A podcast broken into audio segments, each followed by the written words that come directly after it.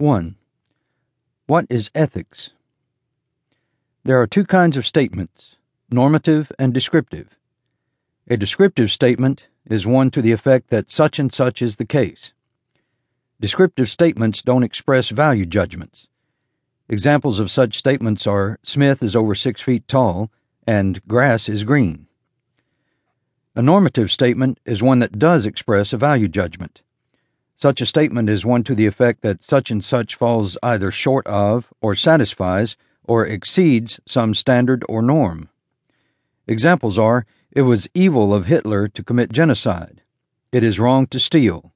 It is commendable to give money to charity. Smith was acting valiantly in saving the drowning toddler. A normative category is one that occurs only in normative judgments.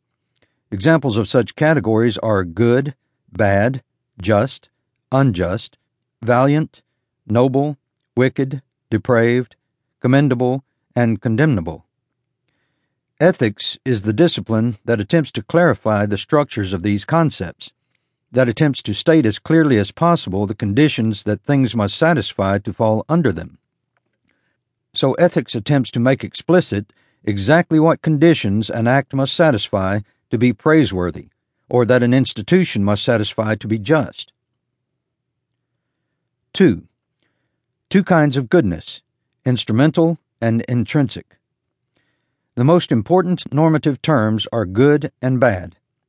But here we must be careful, for each of these terms is ambiguous. That is, each has more than one meaning and each has both normative and non normative descriptive meanings. Let us start with the word good. There are two kinds of goodness instrumental good and intrinsic good. To say that an act is instrumentally good is to say that it has consequences that are desired by, or to the advantage of, the agent. The agent is the person who commits the act. So if my sole objective is to make money, it is instrumentally good, at least as far as my interests are concerned, to steal a million dollars from a local orphanage, provided that I don't get caught or otherwise get into trouble for doing so.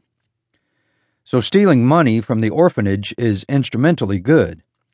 That is to say, it is useful. It has consequences that are to my advantage.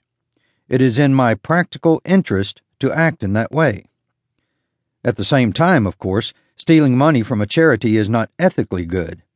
It is good only in a practical, instrumental sense. It is not good in a non instrumental sense. If something is good in a non instrumental sense, it is intrinsically good. Ethics is concerned with intrinsic goodness. It attempts to answer the question which things are intrinsically good. Ethics is not interested in instrumental, that is, strategic or pragmatic goodness. Ethics is not interested in identifying ways that thieves can steal more or ways that crooked politicians can acquire more power. Ethics is interested in identifying those courses of action and those states of affairs that are good even if their consequences are disregarded. There are many views as to which things have intrinsic value, but here are some things that many ethicists, though not all, believe to fall into that category happiness, intelligence, benevolence, honesty, both with oneself and with others, loyalty, pleasure, life, being alive is a good thing, even though life has its less than stellar moments, friendship, compassion, enthusiasm for one's work and for life in general, and freedom. It should be pointed out that there are different kinds of freedom. There is freedom from external, physical coercion. That is the kind of freedom one has in virtue of not being in a jail cell. There is emotional freedom. This is the kind of freedom one has in virtue of not being dominated by internal psychological compulsion. And there is also intellectual freedom. This is the kind of freedom one has by virtue of being able to figure things out for oneself, as opposed to slavishly relying on hearsay. I leave it open whether there are other kinds of freedom.